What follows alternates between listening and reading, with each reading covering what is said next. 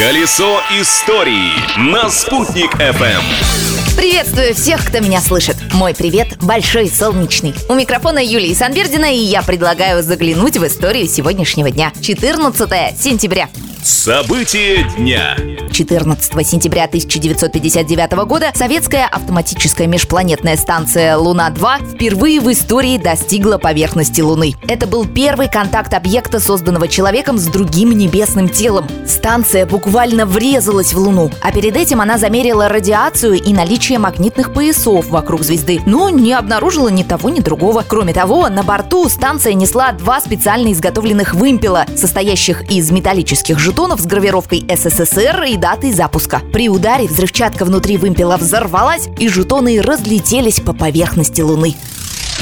А вот в 1954 году в этот день на Тотском полигоне в Оренбургской области были проведены единственные в истории СССР военные учения в условиях реального ядерного взрыва. Ими руководил сам маршал Жуков. Тотский полигон был выбран не случайно. Рельеф этой местности напоминает типичный рельеф Западной Европы. А в те годы считалось, что Третья мировая война начнется именно там. После распада СССР и снятия грифа секретности учения критиковались за то, что все участники в той или иной степени подвергались радиоактивному облучению. В 1994 году на полигоне была установлена стела в память о всех пострадавших от радиации. Кстати, нужно отметить, что подобные испытания проводили и американцы. Открытие дня.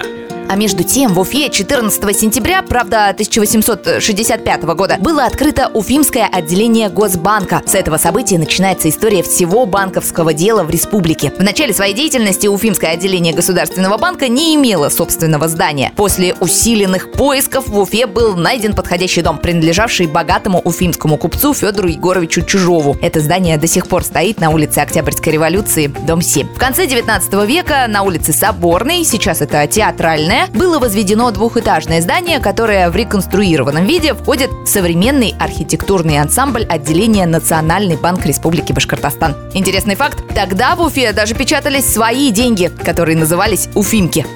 Они находились в обращении только в столице и за пределами города не признавались. А в годы гражданской войны, во время отступления Колчаковской армии, банк разграбили и унесли все ценности. А еще в этот день, также у нас в Уфе, но уже в 1909 году, был заложен Аксаковский народный дом. Событие было приурочено к 50-летию со дня смерти писателя. Дом должен был стать очагом культуры и искусства столицы. Строительство велось на пожертвования граждан, которые собирали со всей России. Начиная с 1938 года и по сегодняшний день в нем размещается Башкирский театр оперы и балета. Здание является объектом культурного наследия и памятником архитектуры.